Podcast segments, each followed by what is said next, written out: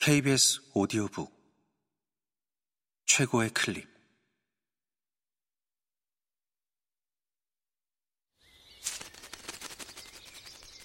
KBS 오디오북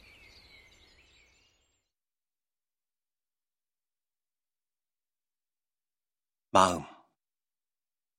나쓰메 소세키 지음. 나는 그분을 언제나 선생님이라고 불렀다. 그래서 여기서도 그냥 선생님이라고만 쓰고 본명은 밝히지 않겠다. 그렇게 하는 것은 그분의 이름이 세상에 오르내리는 것을 꺼려서라기보다 그러는 편이 내게는 더 자연스럽기 때문이다. 나는 그분에 대한 기억을 되살릴 때마다 선생님 하고 부르고 싶어진다. 펜을 들어서도 마찬가지다.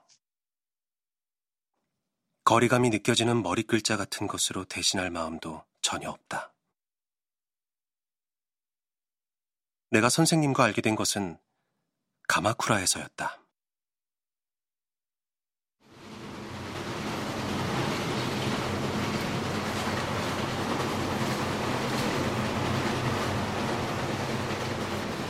그때 나는 아직 한창 혈기왕성한 학생이었다. 여름방학을 이용해서 해수욕장에 간 친구로부터 꼭 놀러오라는 엽서를 받고 여비를 약간 마련해서 가보기로 했다. 돈을 마련하는데 2, 3일이 걸렸다. 그런데 내가 가마쿠라에 도착한 지 사흘도 안 돼 나를 불러들인 친구는 고향으로 급히 오라는 전보를 받았다. 전보에는 어머니가 병환 중이라고 적혀 있었지만 친구는 그 말을 믿지 않았다. 친구는 그전부터 고향에 있는 부모에게서 내키지 않는 결혼을 강요받고 있었던 것이다. 현대의 관습으로 봤을 때 그는 결혼하기에는 너무 어렸다. 게다가 가장 중요한 상대방이 마음에 들지 않았다. 그래서 여름방학이 되면 의당 고향으로 돌아가야 했으나 가지 않으려고 일부러 도쿄 근교 해수욕장에서 놀았던 것이다.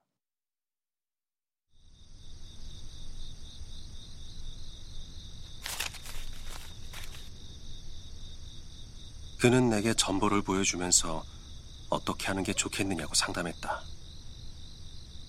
나로서는 어떻게 하는 게 좋을지 판단이 서지 않았다. 하지만 정말로 모친이 병중이라면 당연히 돌아가야 할 터였다. 그래서 그는 결국 고향으로 돌아가 버렸다. 기껏 놀러온 나는 외톨이가 되었다. 계약을 하려면 아직 멀었기 때문에 가마쿠라에 더 머물든 돌아가든 상관없던 나는 묵고 있던 숙소에서 당분간 조금 더 지내기로 했다. 친구는 주코쿠 지방 어느 자산가의 아들이라 돈에 구애받지 않았지만 학교도 학교였고 나이도 나이인지라 생활 수준은 나와 별반 다르지 않았다. 그래서 혼자 남게 된 나는 새로 적당한 숙소를 찾아야 하는 수고를 덜 수 있었다. 숙소는 가마쿠라에서도 후미진 곳에 있었다. 당구라던가 아이스크림 같은 신식 문물을 접하려면 긴 논두렁길을 하나 지나가야만 했다. 인력거로 가도 20세는 주어야 했다. 그래도 개인 별장은 여기저기 몇 채나 있었다. 무엇보다 바다가 바로 코앞에 있었으므로 해수욕을 하기에는 안성맞춤이었다.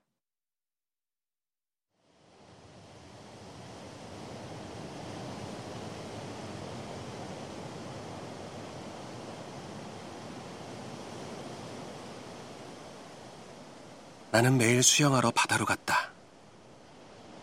오래되어 거무스르해진 초가집 사이를 빠져나가 해변으로 내려가면 이 주변의 도회지 사람들이 이만큼이나 있었나 싶을 정도로 모래사장은 피서를 온 남녀들로 바글거렸다.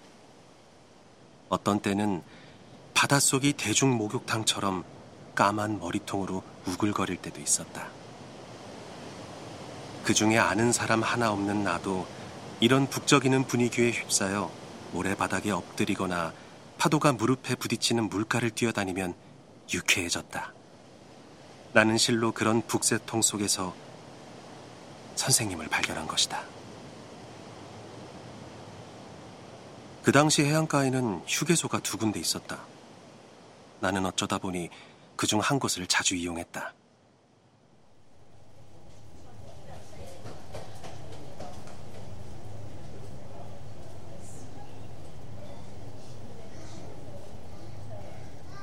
하세 근방에 큰 별장을 소유하고 있는 사람들과 달리 전용 탈의실을 갖지 못한 이 부근의 피서객들에게는 반드시 그런 공동 탈의실 같은 곳이 필요했다. 사람들은 여기에서 차도 마시고 휴식도 취했으며 수영복을 빨아달라고 맡기거나 염분기가 남은 몸을 씻기도 하고 모자나 양산을 맡기기도 했다. 수영복이 없는 나도 소지품을 도난당할까 걱정되어 바다로 갈 때마다 그 휴게소에다 전부 맡겨두곤 했다.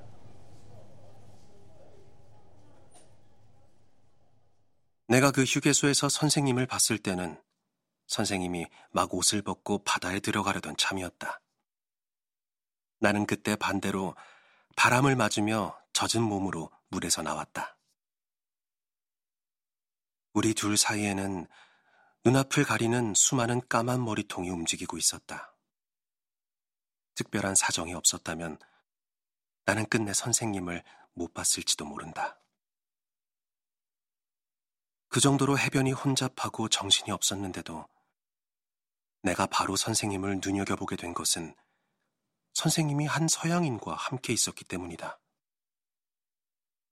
그 서양인의 유난히 흰 피부가 휴게소에 들어서자마자 바로 내 주의를 끌었다. 일본 유카타를 입고 있던 그는 접이 의자 위에 옷을 벗어 휙 던져놓은 채 팔짱을 끼고 바다를 보며 서 있었다.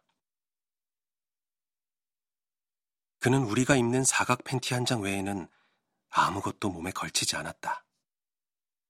나는 그 모습이 무엇보다 신기했다. 이틀 전 유이가 해변에 갔을 때 서양인들이 바다에 들어가는 모습을 모래 위에 쭈그리고 앉아 오랫동안 지켜보았다. 내가 엉덩이를 대고 앉은 곳은 조금 높은 언덕이었는데 바로 그 옆이 호텔 뒷문이어서 내가 가만히 앉아있는 동안 꽤 많은 남자들이 바닷물을 뒤집어 쓰려고 나왔지만 몸과 팔과 허벅지를 내놓은 사람은 아무도 없었다. 여자들은 특히 더 몸을 가렸다. 대부분 젓갈색이나 짙은 청색, 쪽색의 고무 수영모를 머리에 쓰고서 파도 사이사이를 둥둥 떠다녔다. 그런 모습을 목격한 지 얼마 안 된 내 눈에는 사각 팬티 한 장만 입고 버젓이 사람들 앞에 서 있는 그 서양인이 너무나도 희한하게 보였다. 그는 이윽고 옆을 돌아보더니 허리를 구부리고 있는 일본인에게 뭐라고 한두 마디 건넸다. 그 일본인은 마침 모래 위에 떨어진 수건을 주워 올리던 참이었는데 주워 들자마자 바로 머리에 감싸매고는 바다 쪽으로 걸어가기 시작했다. 그 사람이 바로 선생님이었다. 나는 순전한 호기심에서 나란히 바다로 향하는 두 사람의 뒷모습을 지켜보았다. 그들은 곧장 파도 속으로 발을 들여놓았다.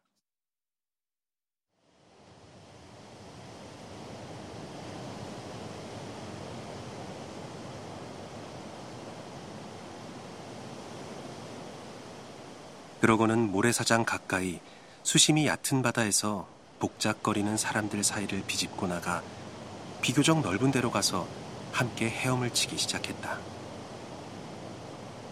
머리가 작게 보일 때까지 멀리 헤엄쳐갔다. 그런 다음 방향을 돌려 다시 일직선으로 해안가로 되돌아왔다. 휴게소로 돌아와 우물물로 씻지도 않은 채 몸을 닦고 기모노를 입더니 금세 어디론가 가버렸다. 그들이 나간 뒤 나는 원래 앉았던 접이 의자에 걸터 앉아 담배를 피웠다.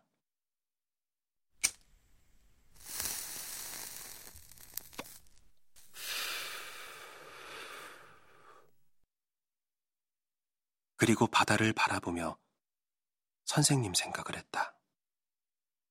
아무래도 어디선가 본 적 있는 얼굴이란 생각이 자꾸만 들었다. 하지만 언제 어디서 만난 사람인지는 도무지 기억이 나지 않았다. 그 당시 나는 한가로웠다기보다는 무료에 죽을 지경이었다. 그래서 다음 날도 또 선생님을 만난 시간을 가늠해 일부러 휴게소까지 나가보았다. 그런데 서양인은 오지 않고 선생님 혼자 밀짚 모자를 쓰고 들어왔다. 선생님은 안경을 벗어 탁자 위에 놓고는 곧장 수건으로 머리를 감싸더니 총총히 바다로 향했다. 선생님이 어제와 마찬가지로 복잡거리는 피서객들 사이를 빠져나가 혼자서 헤엄치기 시작했을 때 갑자기 그 뒤를 따라가고 싶은 충동이 일었다.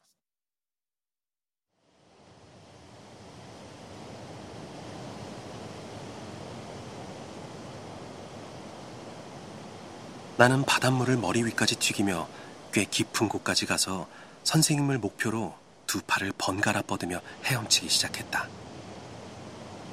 그러자 선생님은 어제와 달리 일종의 포물선을 그리며 엉뚱한 방향에서 해안가로 돌아가기 시작했다.